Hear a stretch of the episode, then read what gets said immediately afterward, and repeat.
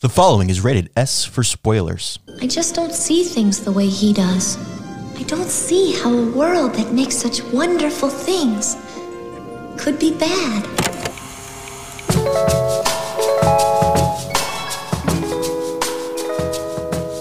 Hello and welcome to the Popcorn Hangover. My name is Alex, and today we'll be discussing 1989's The Little Mermaid, written and directed by Ron Clements and John Musker, based on the fairy tale by Hans Christian Andersen, starring Jodi Benson, Christopher Daniel Barnes, Pat Carroll, and Samuel E. Wright. Releasing initially on November 13th in 1989 with an estimated budget of $40 million.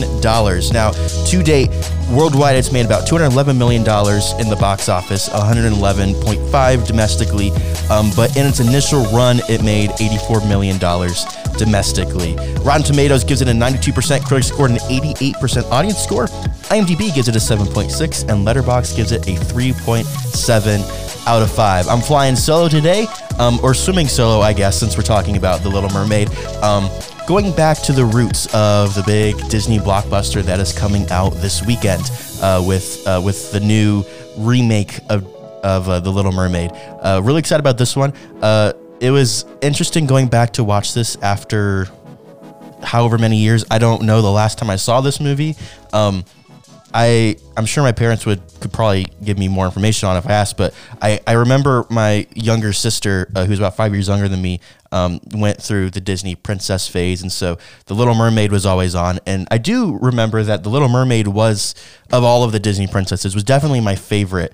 Um, for whatever reason, uh, I think it has a lot to do with with the soundtrack. I had a uh, I had like a, a CD, and it was there. There were two. There were two discs. There was a blue one and a green one, and it was just a bunch of like Disney classics or whatever. And I remember that a lot of my favorite ones were from The Little Mermaid, and so I think that's one of the reasons why I liked the movie so much.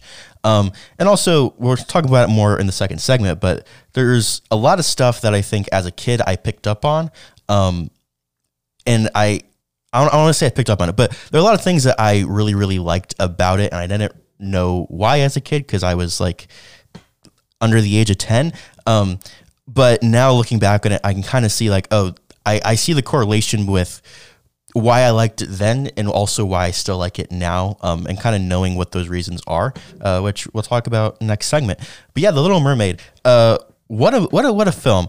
Uh, like I said, a little odd going back and watching it. Um, I remember like the general premise and everything. Uh, you know, Ariel wants to join the human world and be with this guy, so she goes to a witch to give her voice. She gives her trades her voice for uh, her freedom to become a human or whatever.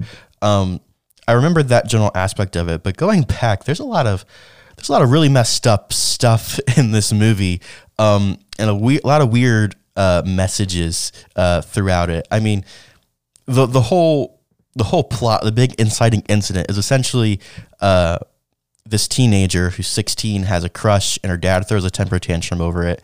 Um, w- super overprotective dad in Triton. Um, and I do understand, you know, there is an element of they don't want humans to know that they exist, and you know, she she could get hurt, and I I, I do understand that part. But from a certain perspective, uh, the whole plot is essentially a dad throwing a temper tantrum over her his daughter having um, a crush on a guy, uh, which I thought was interesting uh, and a little funny. Uh, but the other thing, uh, the whole thing with Ursula uh, was really uh, odd to me. Going back and watching it, you know, some of the she's basically telling Ariel that like the best way to get a guy is just to not say anything and to stop talking and just to do whatever you're told. Um, definitely, I I'm I'm gonna say makes sense for the late '80s, early '90s, kind of. Um, but nowadays, uh, that's some messaging that obviously uh, we don't want to be giving uh, little girls um, and boys as well. Um, so I'm curious to see how the remake uh, handles some things like that uh, because yeah, th- this movie doesn't age well in that regard. Um, but watching it and looking at you know the fact that it is 1989, um, one of the things that's really significant about this movie is it's it is the first animated film to combine the normal at the what was at the time the the traditional just uh, hand drawn animation, uh, hand drawing everything. Uh, they did that for most of the movie, but they also, for one scene, combined a CG animation in it as well. Um, and that's really, really significant because now, I mean, it's the complete opposite. Everything is CG animated. It's it's cheaper. You can do a lot more with it, um, and it's really cool how, uh, you know, I always make always you know use the phrase like the little engine that could, the, the Little Mermaid that could. Um, somehow it, it, pulled Disney just out of out of this big slump. It started the Disney Renaissance again. We'll talk about that next segment. Um, but it did it it it was significant in so many ways. Um, and looking at the animation, it looks great. Um, I really really enjoy um, the older style, the older hand drawn style. I wish we had more of that. Um, I think that's one of the reasons why Into the Spider Verse um, and now you know Puss in Boots, uh, Last Wish, uh, and things like that are kind of using a more traditional animation style. They're still using CG throughout all of it, um, but it looks more quote unquote traditional. Um, and I really, really like that that look. Um, I don't know. I guess I mean Snow White was the first you know film in color and things like that. So like, there's just a lot of I, I, guess you know people love the the cinematic and filmic look, and so like you know we're intentionally taking these really good and clean and sharp images that we're getting from modern day cameras and we're mudding them up. We're putting things in front of them to make it dirty. Um, look at the Joker. Uh, that movie was made with a 50 year old Russian lens uh, that they had to completely tear apart and rehouse to get the to sit the and and honestly a bad look look, but it looks good in the context of the film. If that makes any sense, it's it's objectively a bad image, but it looks really pretty and interesting. Um, I use pretty lightly um, in the context of the film. Or this is another Batman film, but uh, Matt Reeves the Batman. one of the things that made that film so beautiful. Watching the, the one perk, I mean, we've talked about it on the show, but the first time we saw it, we saw it in IMAX in the front row um, on, on an early screening, and it was awful. But the one cool thing about it was because we were so close, we could see how dirty the image looked. And when I'm saying dirty, a lot of what I'm referring to is A, imperfections, uh, but B, there's a lot of uh, what's called grain. It's the little uh, I don't know, it's the little fuzzy looking things, and it it's fuzzy slash I don't know, I don't know how to describe it. Fuzzy is a word that I'll use, like kind of like static on a screen, um, but it's just fuzzy stuff. You'll typically find it in like the shadows and really dark sections of the screen. Um, and film grain is something that was, I mean, it was inevitable um, when it came to shooting on film. Uh, but now we're shooting on digital cameras all the time, and we're still adding things like grain um, to the images. Uh, whenever I shoot uh, for things, and I know basically everyone does at this point, they use filters. They buy expensive filters to put in front of their expensive lenses that are attached to their expensive cameras that make the image look bad and make the image look like something that you could get off of a camera and some film that now you could get relatively cheap. Um, the whole system is kind of ridiculous. Uh, all I have to say, going back and watching The Little Mermaid, it was it, it was it, I, that's one of the things I like about watching older films is seeing um, just I don't know how how aesthetically pleasing it all looks and how it's odd how these Im, very imperfect images and things going on um, just look so good um, and look incredible. Uh, one of the things, of course, though, that The Little Mermaid is most famous for are is its score and is the music. Um, man, Howard Ashman's lyrics are just incredible. Um, the I don't know, it's lyrics are a weird thing to analyze because as someone I am very familiar with like theory, music music theory and things like that, and so it's it's easy for me to listen to something and say, oh, that sounds cool or whatever, um, and be able to explain why. But when it comes to lyrics, I don't know why. I just know that sometimes lyrics just I don't know, they're really clever. They give beautiful imagery um, and that's what Howard Ashman did with this score, and Alan Menken as well with actually writing the music for the songs. Um, that duo is a powerhouse, and again, we'll talk about them a little bit next segment. This first segment's going to be really quick because I'm really excited to get to the second segment, as you can tell. Um, but yeah, uh, the music in in this is is just brilliant. The the variety of it all. Um, is incredible. Uh, that's one of the things that I think this movie kind of sparked. I mean, we have you know your typical ballad right at the beginning um, with uh, part of your world, and then we go into like a like a reggae kind of you know playing the steel drums sort of like bop immediately afterwards, and then we have like um, an almost like jazzy uh, um, love song. I don't know, just the, this so much variety, and all of them are absolute bangers. Um, they are so good, um, especially "Kiss the Girl." I love that song so much. Um, again, I can't explain why. It's just um, maybe it's the nostalgia of it all. Um, but yeah, I really, really like, um, really, really like the, the songs in this movie.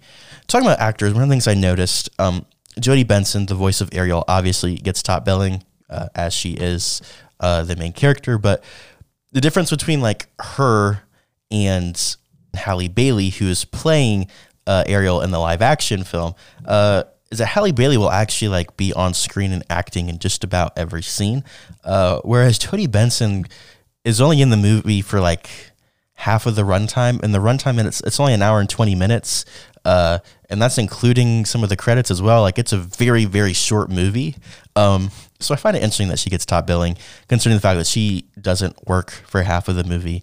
Um, but I, I, will say Samuel E. Wright as Sebastian is the absolute standout in this film. Um, he did a fantastic job, as well as Pat Carroll playing Ursula. Uh, the two of them, uh, fantastic voice actors, and uh, yeah, it's they they they had a lot of fun with their parts, particularly Samuel E. Wright. Uh, I feel like Sebastian is really the main character uh, in this movie.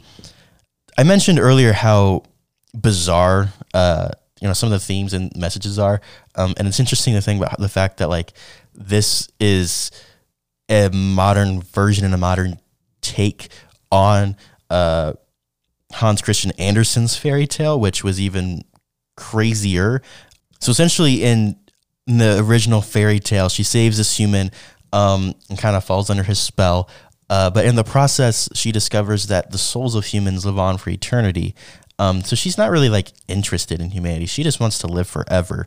Um, that that's her entire drive. It's not it's not for love. It's not out of for curiosity. It's just I want to live forever. So she goes to this witch um, to get legs so she can marry human and get this ability to become uh, immortal, essentially. Um, and there really is no happy ever after uh, at the end. Um, because the prince falls in love with another woman. So now she's like, oh crap, I can't live forever if I don't marry this guy. Um, so, and so like if she doesn't marry him, she's screwed essentially. And instead of becoming like a weird, like, I don't know, a, a shriveled up piece of seaweed, I guess, uh, she's going to become sea foam um, in the original version. And so she, her sisters convince her uh, that she needs to stab the prince um, to break the curse, and then she'll become a mermaid again. Um, by the last moment, she decides to spare him, uh, and then throws herself into the sea, uh, ready to like accept her fate, um, and joins a metaphorical paradise uh, called the Women of the Air as a reward for her good deed. So essentially, um, her good deed was not committing the bad deed. Um, yeah, the, the, whole story is just really uh, bizarre. And yeah, the Andersen, he's a Danish author, uh, which is also interesting to, to you know see that uh, this story takes place in Denmark. That was one of the things I was wondering was where exactly um, is this story taking place? Um, it's in Denmark. Um, I'm assuming since that's where uh, Hans Christian Andersen is from. Uh, but yeah, really an even more bizarre story with not so great messaging. Um, if you fall under a spell uh, to live um, for, forever, um, don't kill the guy who might screw you over. Uh, just let him live after you've saved him, I guess. Um, really weird messaging. And I think it's interesting how, uh, you know, we have all these adaptations of this story. Um, going on Disney Plus, you know, looking up The Little Mermaid, uh, this wasn't even the first option on there. The first one was a promo for, for the remake coming up, and then there was Little Mermaid 2, and then there was a, um, a, a live action, a live performance of it um, and then there's a, a TV show about the Little Mermaid that went on for like three seasons. Each season had, I think, like 12 episodes or something like that. Uh, so it went on for a little bit. Um, it seemed like it was a prequel to to this to this film. Um, but there are so I mean people love the Little Mermaid, right? And it has spawned lots of different adaptations and lots of different interpretations of it.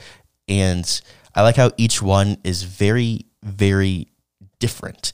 But I really like this version and the way that they went about it, um, especially given the circumstances. Uh, like I said, this is a short segment. Uh, I am by myself, and I don't have a whole lot to say about this movie. Uh, hard to have a conversation with just with, with just me. But uh, I am really excited to talk about this next part uh, because The Little Mermaid is the start of the Disney Renaissance. Um, so we're to talk about what is Disney Renaissance um, and why it's significant this was the start and how that made getting this film uh, created very, very difficult um, and how if it didn't happen, uh, modern day cinema would not be the same. Um, cinema and just art in general would not be the same without this movie. So stick around for next segment. We're going to dive a whole lot deeper into that.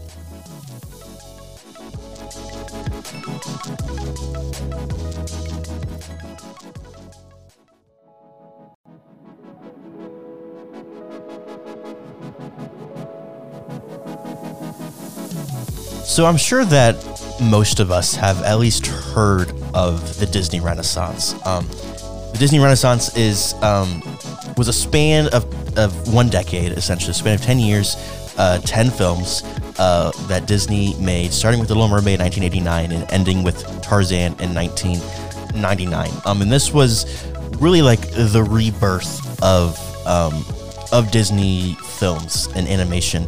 Uh, the 10 films are uh, in order Little Mermaid, The Rescuers Down Under, Beauty and the Beast, Aladdin, The Lion King, Pocahontas, The Hunchback of Notre Dame, Hercules, Mulan, and Tarzan. Um, so these 10 films, I mean, just if you caught those, uh, almost all of them, maybe minus the Rescuers Down Under. Uh, that one is kind of just lumped in there because it fits. The Little Mermaid has to be the start of it, um, has to be included. Uh, but Rescuers Down Under was already kind of in production, and so that's definitely the odd one out. Um, it may not be as beloved as the other nine, um, but I feel like the rest of those. I mean, even the hunch, even the Hunchback, the Rescuers Down Under, everyone has heard of. Um, these are all massive films that are extremely beloved. Um, and yeah, it's, it's these are referred to as the Disney Renaissance. Um, and the reason it's called that, uh, I mean, in modern day, Renaissance is kind of referred to as like rebirth, um, kind of like the 14th century re- Renaissance, where art and science was really thriving, right? And so now we kind of use Renaissance a little more lightly, and it, it was really a rebirth for Disney, um, because in before the Little Mermaid, um, Disney was really, really struggling, particularly in the box office. So, um, Walt Disney and his brother died um, in the 70s and 80s, and that uh, did really bad for their their film process. I mean, Walt Disney was this genius um, in a lot of aspects, but particularly with his his characters and his storytelling.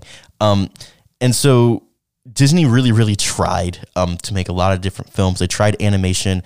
Um, and honestly, a lot of what they were doing was they were trying to move into live action, and basically everything flopped. Um, maybe with the exception of The Fox and the Hound. Um, I love that movie. I, I know a lot of people love that movie. Um, and that's really like the only one in this period from like the 70s to 89, this like 20 year ish gap that really they made something that was pretty good. Um, everything else was not great. Um, definitely has its audiences, but you know, not not Little Mermaid, Beauty and the Beast, Mulan, uh, kind of uh, kind of fame. Um, and the other thing is like they would try to force songs in there, but they weren't memorable. Nobody knew them. Um, they also made uh, the Black Cauldron. Um, is that a movie you've heard of? Maybe, probably not though. Uh, this was like this massive film that they put all of their chips into completely failed. Most people haven't even heard of it. It is awful. Um, and so one of the things that happened was in 1979, um, tenured animator uh, John, Don Bluth uh, left the company. He was like one of the head animators, and he took 16 other animators with him. Um, and when they did that, they went and joined uh, another studio, and they made The Land Before Time, uh, which in 1979 and for the next 10 years would be the highest grossing animated film of all time.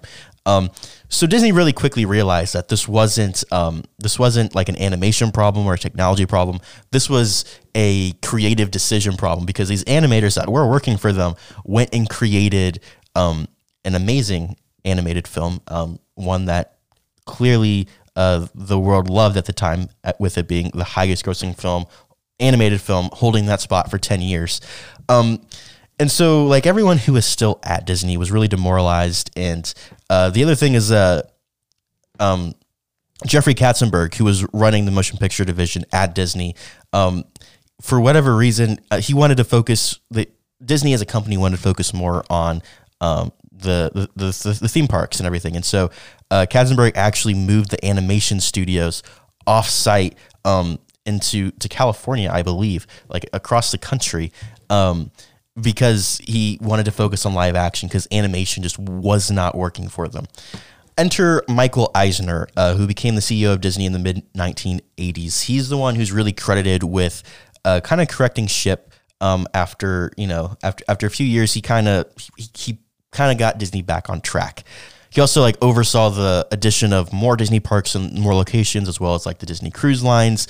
Um, and he also was kind of like, hey, what if we go back to Disney's roots and create more musicals? Um, because at, at this point in time, a lot of people were realizing that, I mean, Broadway in particular was really booming at this point in time. Um, you know, you have Sondheim and all, I don't know, just all of these really iconic Broadway shows are coming out um, in this kind of period of time, and people were particularly obsessed with Broadway. Um, and looking back on it, looking at Disney's roots, the things that were successful, um, Snow White, Sleeping Beauty, Cinderella, things like that, those were all um, musicals. And so he was kind of like, "Hey, what if we, what if we try this again?" Um, and they also kind of realized that they had a unique opportunity to tell stories um, that they can't tell in live action. For example, having a story take place primarily underwater with mermaids and talking crabs and fish and things like that. Um, and so they're like, what if we make that animated uh, and we can, sure, they, they can sing. It's already uh, a little bizarre enough to have all these things happening. So sure, why not also add some music? And so with that, they had to find talent for that. Um, and they hired uh, Andrew Menken. Uh, and Menken uh, was a really great composer and songwriter uh, particularly on the music side of things. And he had worked with another guy um, on some other projects named Howard Ashman. Now, Howard Ashman, I think, is one of the most unsung heroes of the musical genre. Um, this guy was a genius. Um, he was taken way too soon. Um, and his story uh, is both tragic and inspiring. And he's, in my opinion, is the reason that the Disney Renaissance exists, um, and it should be given a lot more credit uh, for its um, for its creation. And one of the reasons I say this uh, is I'm looking um, at an article by WDW magazine uh, that kind of it's kind of a clip notes of this whole uh, thing, a whole Disney Renaissance period and all this stuff. And so I'll link that in the show notes below. But uh, Howard Ashman is not given one mention throughout the entire thing. Um, they wanted to make it a musical, uh, and Howard Ashman had to really fight for a lot of things. Uh, they decided, hey, let's just make a song about a crab singing. Um, and Howard Ashman came in was like, I have an idea, and essentially created Under the Sea. Um, and they saw and they said, well, hold on, Sebastian isn't like Jamaican. And they said, well, okay, cast a Jamaican guy to play Sebastian. And they said, well, why? And he's like, because the song is amazing. And they're like, yeah, we like it, but it doesn't really fit with like the style. And I mentioned earlier, um, I didn't intend to do this, but I mentioned earlier how one of the great things about it was how uh, how much variety there was in in the music and, and style, and it made things interesting. And you know, things up top felt different than things underwater, and that's what Howard Ashman was trying to do. Um, and they they couldn't quite see it. And then he did it and they were like okay fine we'll we'll we'll figure it out we'll make it work. And that is one of if not the most iconic song from the movie. Um, the other thing he had to really really fight for was part of your world which if under the sea isn't the most iconic it's definitely part of your world. Um, and the reason that Howard needed to fight for this was because they were like, it, it's going to take too long. Uh, we don't, it's unnecessary. It's not really driving the plot forward. And that's true. It's not. Um, you take part of your world out and you just kind of turn some of the song into dialogue. It would be about five seconds long and then we can move on and the movie could be faster. It'd be cheaper to animate, um, cheaper to find uh, talent because that's, I mean, that's the one that Jodi Benson really had to like, you know, uh, show up for. And with that, it, it, it didn't develop, it didn't further the plot. And Howard Ashman came in and said, well, um, it doesn't further the plot, but it, it's vital to understanding this character. Um, because without part of your world, if you take that out, um, this movie is about a girl who has a crush, and that is that is it. Um, but when you add part of your world, you realize that this is a this is a girl who has a lot more dreams and desires and a lot more power than just wanting uh, to gain the love of a man. She she wants to explore and um, and sure there there's this really hot guy there as well, but there's a lot more to her character than just I have a crush. Um, which at the time was a little as I as I said earlier, it's a little forward thinking of Howard Ashman. Um, and he was a very forward thinking kind of guy.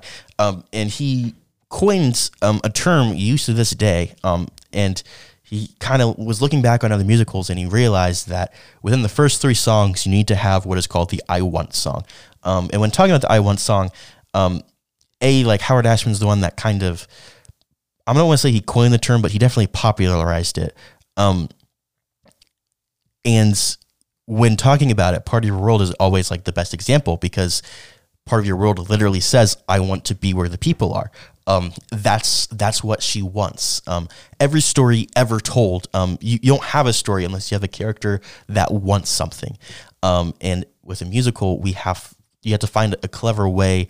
Um, with without a musical, you have to find like a clever way to to explain that. Um, and sometimes it can just be with dialogue or just with actions. But with a musical, you have a you know you have a unique opportunity to enter the headspace of a character through song.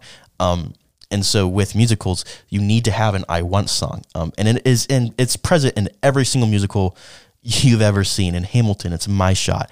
Um, Wicked, uh, The Wizard and I, um, La La Land, um, could be Another Day of Sun, or also City of Stars. Um, there are just so many. Any example you can think of, you can you can find the I Want song, and it'll always be within the first three songs. Uh, at least ninety percent of the time, it will be one of the first three songs. Um, and same thing with uh, the Little Mermaid here. Uh, we we learn that that that's what she wants, and it changes the story. It adds a lot more depth to the character. She's not super one dimensional like every other Disney princess has been. And that was one of the, you know, revolutionary things about The Little Mermaid is before that every Disney princess um, was waiting to be saved by this knight in shining armor, uh, whereas Ariel was going after the knight in shining armor. She was she she kind of took the story. The story was about her, and she was the hero of the story, not this other guy. Um, in that I don't know that that makes this movie a lot more interesting. Um, and I think it's one of the things that drew in so much audience appeal was it wasn't two dimensional like the Black Cauldron and all these other things that Disney was trying to make.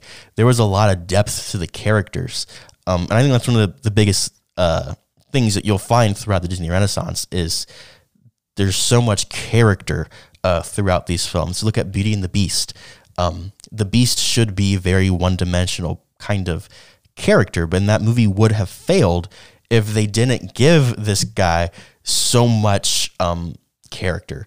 Uh, I'm saying character a lot, but it, it's it's the only word for it. I mean, he he's complex. He's not just an evil person. He has he's a good person who did bad things because of that he's paying the price for it and that's really interesting and it's engaging and it's exciting um, and that's kind of what makes the disney renaissance what it is this was a period of time where disney completely changed the way that they looked at how they make animated films um, and the technologies they use with animated films. Like I said, The Little Mermaid was the first movie um, to ever use CG animation, and with that technology, they were able to develop it. And in their third film, uh, in the Renaissance, Beauty and the Beast, they used that to create one of the most iconic scenes in all of cinema, the ballroom scene. Um, they were able to use CG technology to do that.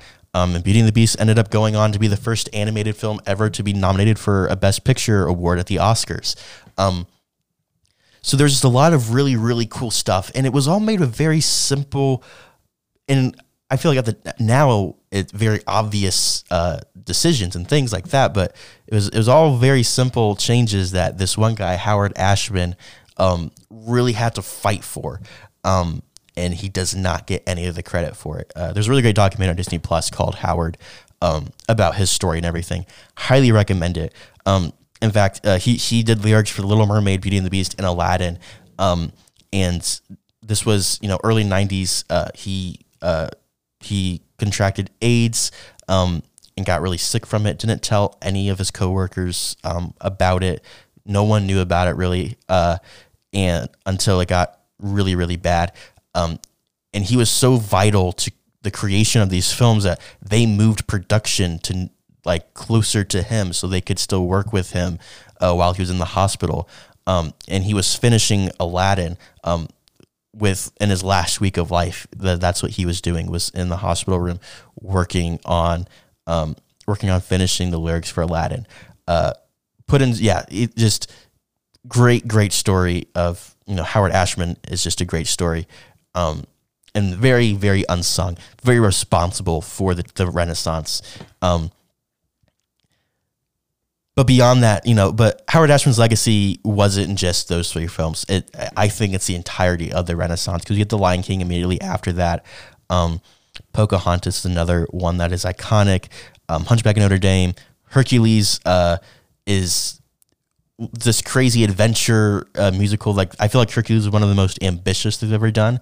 Um, and you have kind of you have Mulan, which I think kind of expanded on the Little Mermaid idea of you know this princess, quote unquote, um, you know, going out and fight and she's the hero of her own story. And Mulan kind of took that and literally made her a hero. Um, and then you have Tarzan, which kind of wrapped it all up, uh, which is kind of like a more dumbed down version of the Beauty and the Beast. It's it's very similar in that regard.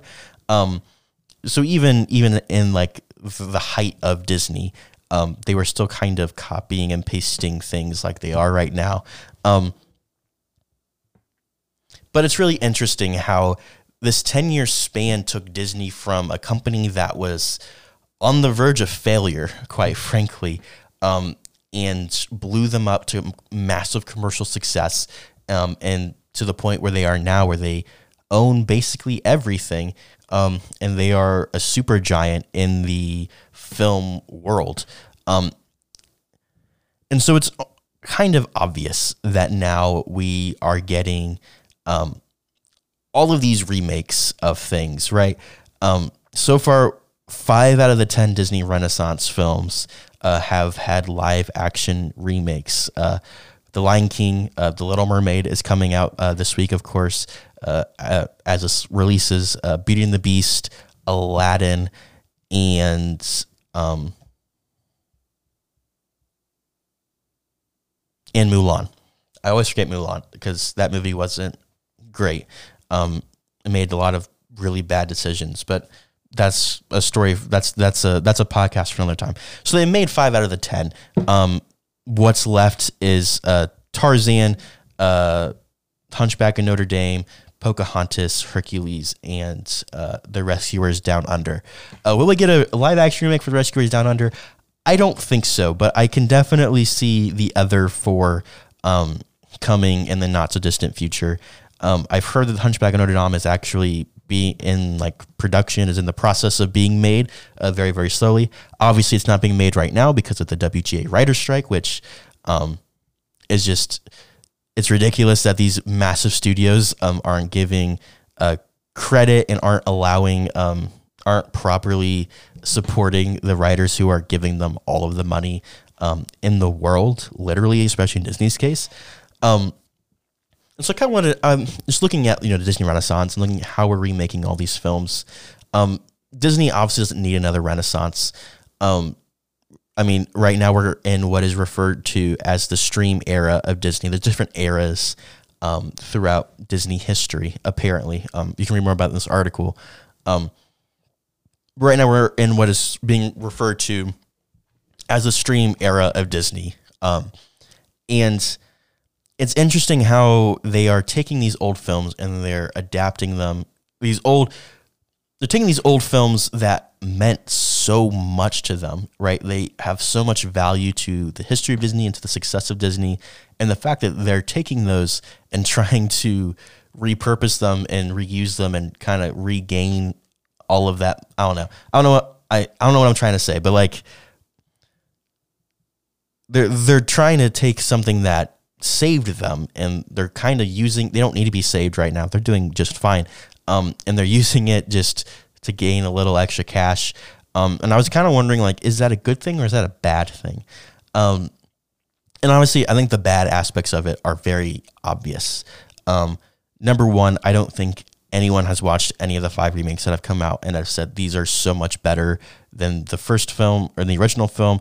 Um, I don't think there's really anyone who said anything close to that. Um, I mean, The Lion King is cool to look at how, you know, the technology involved with The Lion King is really cool. Um, I will say that one somewhat warranted.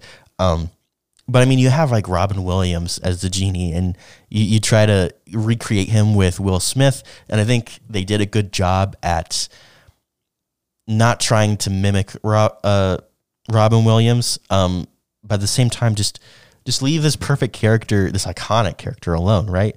Um, so there's a lot of bad that is very obvious and is very on the surface of things. Um, but one of the things I was thinking about with you know some of the good that's coming from it though as well, particularly with the Little Mermaid, um, is it's reintroducing the story to a modern audience. And I was kind of alluding to this at the end of uh, last segment. There's some things in this version, like I said, that from a certain perspective, um, can be taken really out of context and not very well. Um, I wouldn't be surprised if this movie got canceled uh, for some of its messaging about um, h- how girls should act um, even though that's not at all what the movie's trying to say, and it's it's a small aspect um, from it, the villain of the story. Uh, and again, it's from a very certain point of view. Uh, you have to be really like trying to find something wrong with it to kind of uh, to see it a and then b to find something wrong with it. Um, but I think one of the things it does it's it's it reintroduces the story to modern audiences, and that's important for a few reasons. And I think the Little Mermaid is the only one so far that I think has really shown this, um, especially with the casting of Halle Bailey. Um, you know, adding more representation uh, to this line Disney princesses. We didn't get that until The Princess and the Frog, um, and so a lot of kids, a lot of little girls who love Disney princesses, um, may not have may have never seen you know them, themselves that way growing up uh, able to you know pretend that they're the Disney princess because they, none of them look like them.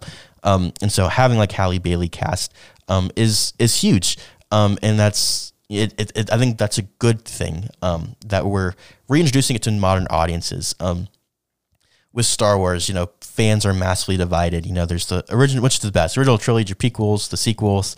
Um, and I think the thing that people forget, and myself included, with with this in particular, is like Star Wars was made for kids, you know, regardless of when it came out. The original trilogy was was made for kids. The prequels were made for those kids. The sequel trilogy was made for those kids.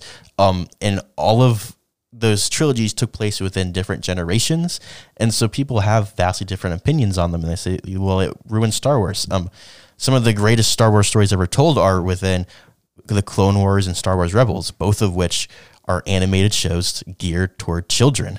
Um, and so I feel like a lot of people are really quick to judge and say you're ruining uh, this thing that I love, but they're forgetting that it's not meant for them. Uh, these remakes, yes, are you know realistically um, Disney's using it to to make it as as a quick cash grab. Um, but if we are going to try to find a silver lining, I think it's very um, easy to see that there is good that's coming from this with the modern audiences that this is being made for. Um, hopefully they don't mess with the Little Mermaid too much. Hopefully they do, you know, kind of leave it. They, they honor the source material at the very least. I think, um, I think if they do that, uh, they'll be fine. Um, even if it's not, you know, as good as the original, or if even if it's not very good at all. Um, I think they can at least honor the original. Uh, I think a lot of good can come from it. Um, and also some of these remakes is kind of a, an afterthought, a side note, but uh, there's also new technology that's being developed and that's able to be used, particularly with The Lion King. Um, Disney had a really unique opportunity with that movie, and I'm really glad they took it um, to try, you know, to use all this new uh, CG technology and using real world cameras to create plates and to put these CG animated characters into them. Um, really, really cool technology that was used for The Lion King. Um, and I mean, that's what the Renaissance was all about. What that's part of what the Renaissance was all about was, you know, taking new technology um, and using that to tell stories that couldn't be told without that technology and that couldn't be told in any other medium. Um, and so that is one good. That's another thing that I I do really appreciate about one of the things that they can be doing with these movies. Um, are they doing it with all of them? No, not really. But um, it is a really cool chance um, to experiment with new technology um, at a very low risk because the Little Mermaid is going to be successful because it's the Little Mermaid, um, and so children are going to be excited about it. Adults who love the Little Mermaid are going to be excited about it. This is a very these are very low risk films, and so I really hope they take more opportunities, like with the Lion King, to advance technology, or they take opportunities to do what they're doing with the Little Mermaid and introduce it to a new audience, um, modernize it a little bit, um, kind of pull Hamilton and tell you know the the the quote, the slogan behind, you know, Hamilton is America then told by America now. Um, and yes, we have so many iterations of Little Mermaid, uh, but each of them are reintroduced and the changes that are made are made to help modern audiences and to tell a more modern story. Um, and so I think if they can, I, they can, I'm totally okay with them, you know, repurposing these Renaissance films as long as they're doing one or preferably both of those two things. Uh, using it to develop new technologies and using it to modernize the story and to uh, just yeah to modernize the story. That's what I'll go with. Um, last thing, uh, which should come next, uh, we have five more to go from. I would really like to see a Hercules movie. I think that would be so cool. Um, that's definitely one of the, in terms of scale, I think is probably the biggest Disney Renaissance film. Um, just lots of different locations, um, lots of action and adventure, and you know, lot, lots of things going on there. Tarzan, although uh, is like one of my personal favorites. Um, would also really like to see live. I don't know if I'd like to see live action Tarzan. That one could be interesting. I, uh, yeah, yeah, live action Tarzan would be bizarre, I think, but I think Hercules could be really, really cool. Probably because I don't have as much of an attachment to it. I just think the idea is really cool. Um, so I'm going to end things there. Uh, I think I've talked enough and nerded out enough about the Disney Renaissance because um, I think that the Disney Renaissance is is responsible for what we have. Um, again, like I said, with modernizing uh, these stories for modernizing these stories for the modern audience and also developing technology, I think that's what Disney does best um, as as a whole. If we're looking at everything, um, they're you know introducing characters and things that are more representative um, and they're telling stories that matter most sometimes. Uh, they definitely can tell stories that matter, um, and they're developing so many new technologies and investing in so many films and things that are creating new technologies. Even though a lot of them on the surface are the exact same movie we've seen a hundred times. Um, the thing that I keep think I've been thinking about a lot recently is, you know, with the new Mission Impossible, all those movies are basically the same, uh, but Tom Cruise was using their low risk, um, their low risk and massive commercial success to test new technologies that he could then use for Top Gun Maverick, which is objectively like one of the best films ever made, if, if we're being honest. Um, definitely within the top 100, I would say. Um, and so I that's something I've I've been thinking about a lot uh, with a lot of the new films that are coming out. Um, you know, Marvel films and things like that that are just consistently the same uh, and not a whole lot of new stuff going on with it. Um, while we're losing a lot in terms of story and things like that, um, as long as there's something coming out of it with these these low risk films, um, as long as we're taking smaller risks to develop new technologies, discover new act, new new talent, I'll say, because it doesn't have to necessarily be just actors. Um, as long as we're taking some risks with these low risk IPs, um, I'm okay with it, and I'm happy. Uh, you've been listening to the Popcorn Hangover. My name is Alex, and we've been discussing 1989's The Little Mermaid. What were your thoughts on The Little Mermaid? Let us know on all of the things Instagram, TikTok, Patreon.com slash The Popcorn Hangover. And also give us your reviews of the new uh, uh, 2023 Little Mermaid. Uh, really curious to see what your thoughts are. I know I will be going to see it at some point, maybe not this weekend, but at some point during its theatrical release. Next week, uh, we're going to stick with the animated realm. Um, you know, we talked a lot this week about how uh, the Disney Renaissance kind of changed the game for animation and film in general. Uh, this movie we're going to talk be talking about next week did the exact same thing. Um, but particularly for animation, and we even mentioned it in today's episode. So, so yeah, that's all I've got for you. We'll talk to you next time.